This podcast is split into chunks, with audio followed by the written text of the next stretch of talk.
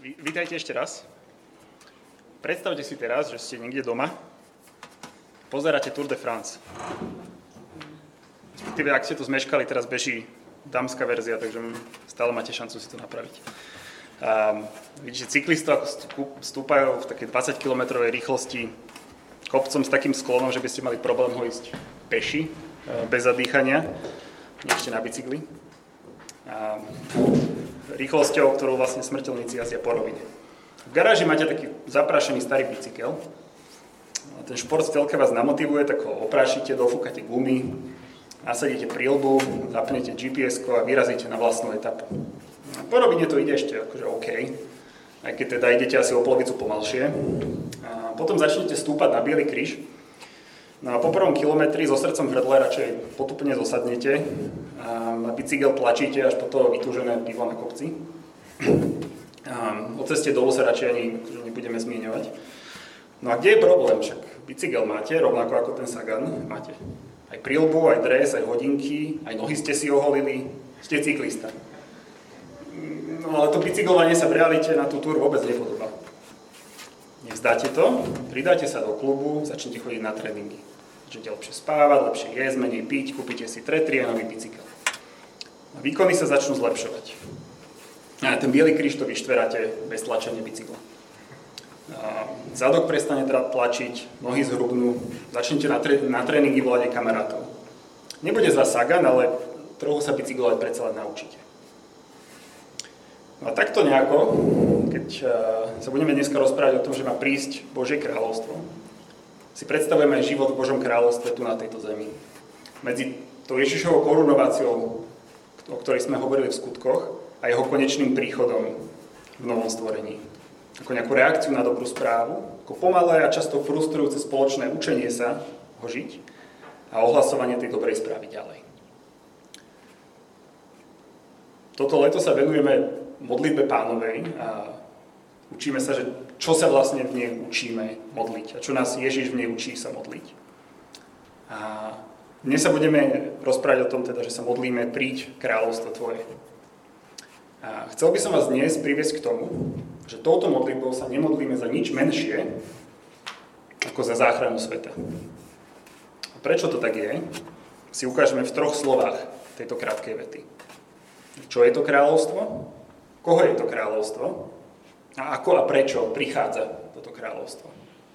Ale budem sa najprv modliť. Oče náš a král náš, Ty vládneš nad všetkým, aj nad našim porozumením Tvojho slova a otvorenosťou nášho srdca ho počuť. Dávaj nám prosím dnes uši počuť, za čo sa modlíme, keď sa modlíme príť kráľovstvo Tvoje. A daj nám túžbu po Tvojej vláde a Tvojej záchrane tohto sveta. Amen. Tak najprv teda, že čo je to kráľovstvo? Biblia je plná príbehov a podobenstiev a proroctiev o kráľovstve. Ale čo to ale je? Je to nejaké fyzické miesto? Alebo len nejaká metafora, stav mysle? V skratke, čo budem chcieť ukázať, je, že Bože kráľovstvo je priestor, nie nutne fyzický, kde je Boh prítomný a vládne. V biblickom príbehu vidíme niekoľko kráľovstiev, alebo teda takých ich odleskov a pokusov o kráľovstvo. A od začiatku príbehu Biblie až po jej koniec Boh kráľuje tým, že je prítomný vo svojej spravodlivej vláde a zachraňujúcej moci.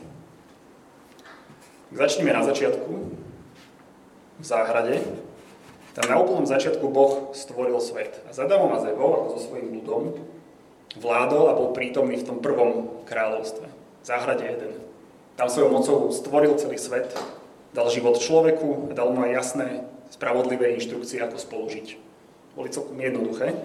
A tu mali v Božej prítomnosti ľudia zažívať dokonalú spokojnosť. Z Božej prítomnosti, zo zveľaďovania jeho stvorenia a života pod jeho dokonale spravodlivou vládou. No ale tie jednoduché a spravodlivé inštrukcie človek porušil a preto musí človek z kráľovstva preč. Boh však nezabúda. Prichádzame na púšť, kde Boh zachraňuje svoj ľud z otroctva v Egypte na púšť. Tam je prítomný v ohnivom stĺpe, potom neskôr v arche zmluvy a svetostánku.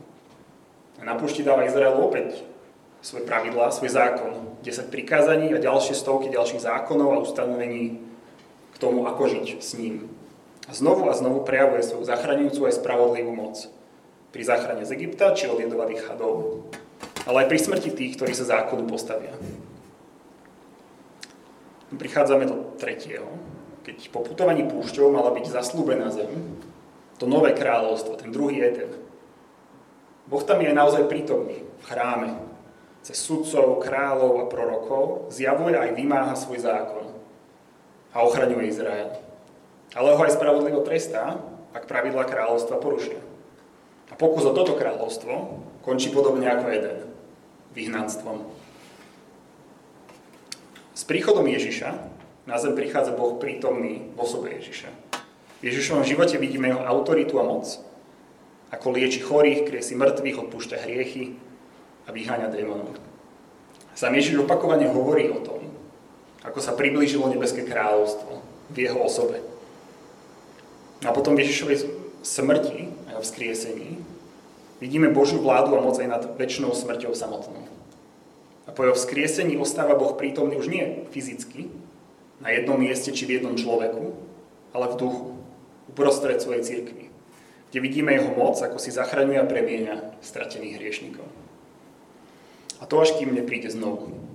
Pri druhom príchode uvidíme jeho moc a vládu absolútne a na veky.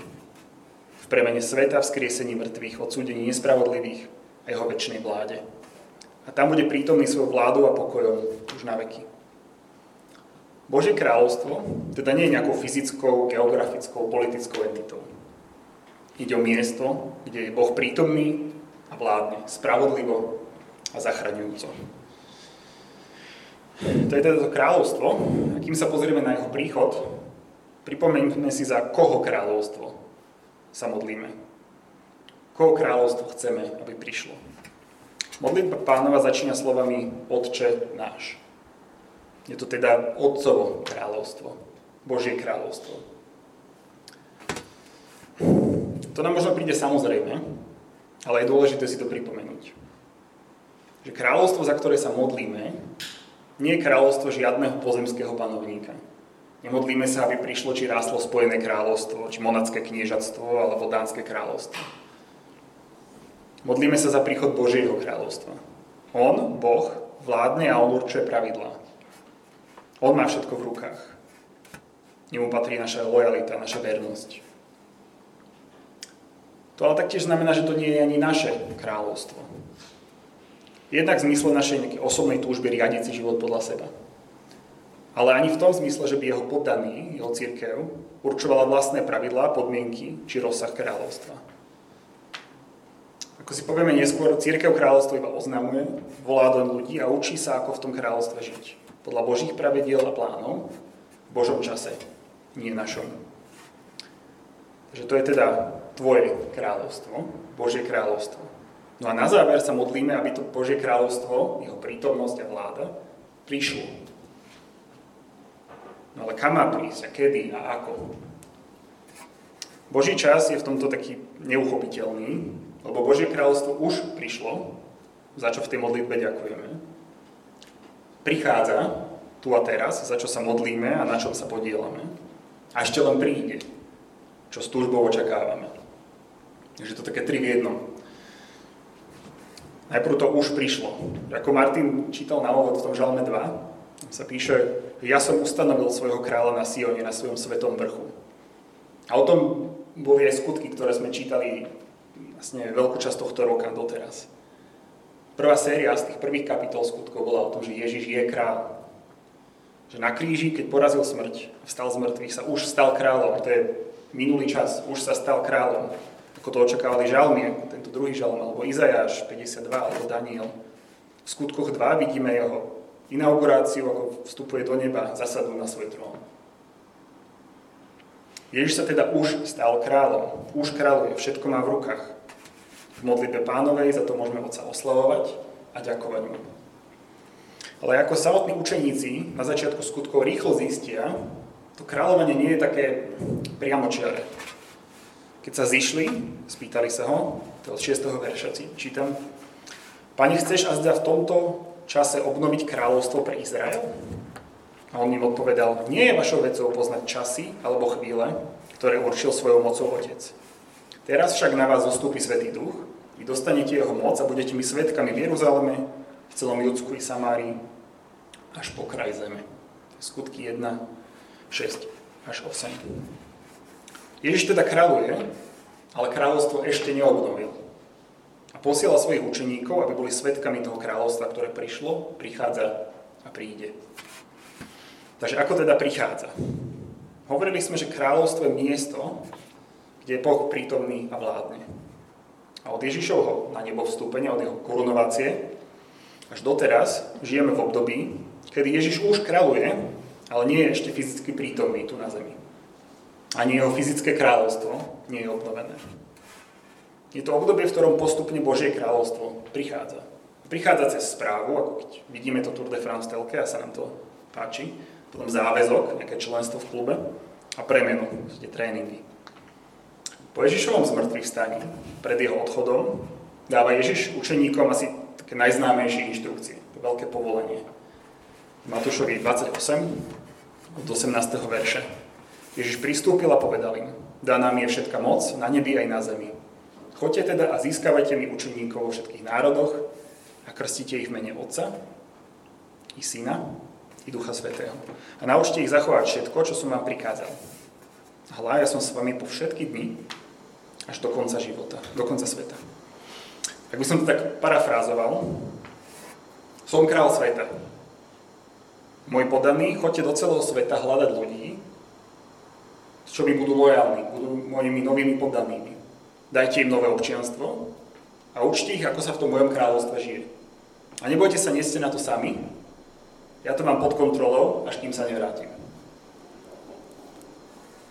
Toto je úloha, ktorú ktorú dáva Ježiš svojim učeníkom. V skutkoch, ktoré sme spolu čítali doteraz, vidíme hlavne tú prvú časť, to zvestovanie tej správy o kráľovstve. Hlásanie Evanielia, dobrej správy o tom, že Ježiš sa stal kráľom celému svetu. Sú tam ale ešte ďalšie dva kroky, ktoré dokopy s hlásaním predstavujú to prichádzanie kráľovstva podľa kráľových inštrukcií tu na tejto zemi. A to sú, okrem teda toho zvestovania, im dáva dve, dva príkazy. Krstite a naučte. Krst predstavuje aký záväzok stať sa súčasťou kráľovstva. Pridať sa do klubu, získať občianstvo. Vyhlásiť, že môjim kráľom je Ježiš a ja jeho poddaným. Že som už teraz novým stvorením tak, ako on. Staré zomrelo, žije nové. A posledným krokom je učenie sa postupná premena do nového života. Keď čítame Pavlové či Petrové listy, vidíme, že hoci ich píše kresťanom, píše ich zborom, ktoré zakladal, tí nevedia bez problémov okamžite, automaticky žiť dokonale ten nový život. Musia sa to učiť. Musia zažívať premenu srdca, duše, ducha aj tela, správania, myšlienok aj túžob. Ako je to tiež zrejme z týchto listov, to učenie sa nedie o samote.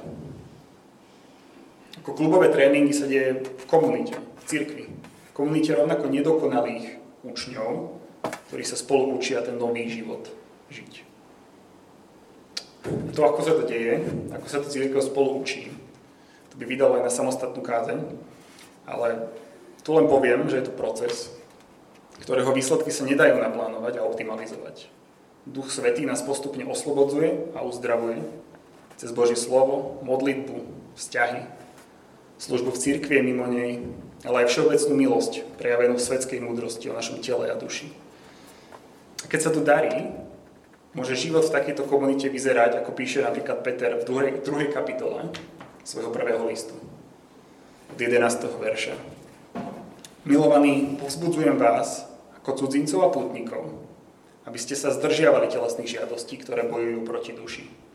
Vaše správanie medzi pohanmi nech je vzorné, aby tí, čo vás teraz osočujú ako zločincov, videli vaše dobré skutky a v deň naštívenia za to oslavovali Boha. S ohľadom na pána sa podriate každému ľudskému zriadeniu, či kráľovi ako najvyššiemu vládcovi, alebo vladárom, ktorých posiela trestať tých, čo robia zle a chváliť tých, čo konajú dobro. Veď Božia vôľa je, aby ste konaním dobra umlčali nevedomosť nerozumných ľudí ste slobodní, no nie ako tí, ktorým sloboda slúži na zastieranie zloby, ale ako Boží služobníci. Všetkých si uctite, bratov milujte, Boha sa bojte, kráľa si ctíte. Kiež by toto bol obraz cirkvi, ktorý sa šíri svetom. Tak takto teda prichádza Božie kráľovstvo tu a teraz. Správou o tom, že Ježiš je kráľ tohto sveta, že porazil smrť, že vládne a príde znovu obnoviť svoje kráľovstvo. Záväzkom tých, ktorí sa podriadia Ježišovi ako svojmu kráľovi, z čoho vzniká církev, a premenou církvy, spoločným učením sa toho, ako žiť to nové stvorenie už tu na zemi. No ale ako vidíme, každý deň na našich vlastných životoch nevieme žiť ako to nové stvorenie. Máme taký blbý pocit, že asi nikdy nebudeme jazdiť tak dobre ako Sagan.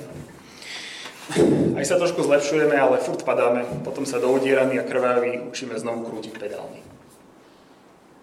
Lebo kráľovstvo ešte neprišlo. Nie úplne. Premena stvorenia tu a teraz je len takou ochutnávkou toho, čo nás čaká. Keď sa Ježiš vráti tak, ako prišiel. Všetko naše učenie bude dovršené. Smrť, hriech a všetko, čím nás zotročuje, bude preč. Raz a navždy. Izajáš to nové stvorenie opisuje takto krásne v 60. kapitole. Od 17. verša. Za tvojho správcu stanovím pokoj a za tvojho vládcu spravodlivosť. Nebude viac počuť o násilí v tvojej krajine, ani o pustošení a skaze na tvojom území. Svoje múry budeš nazývať spásou a svoje brány chválou.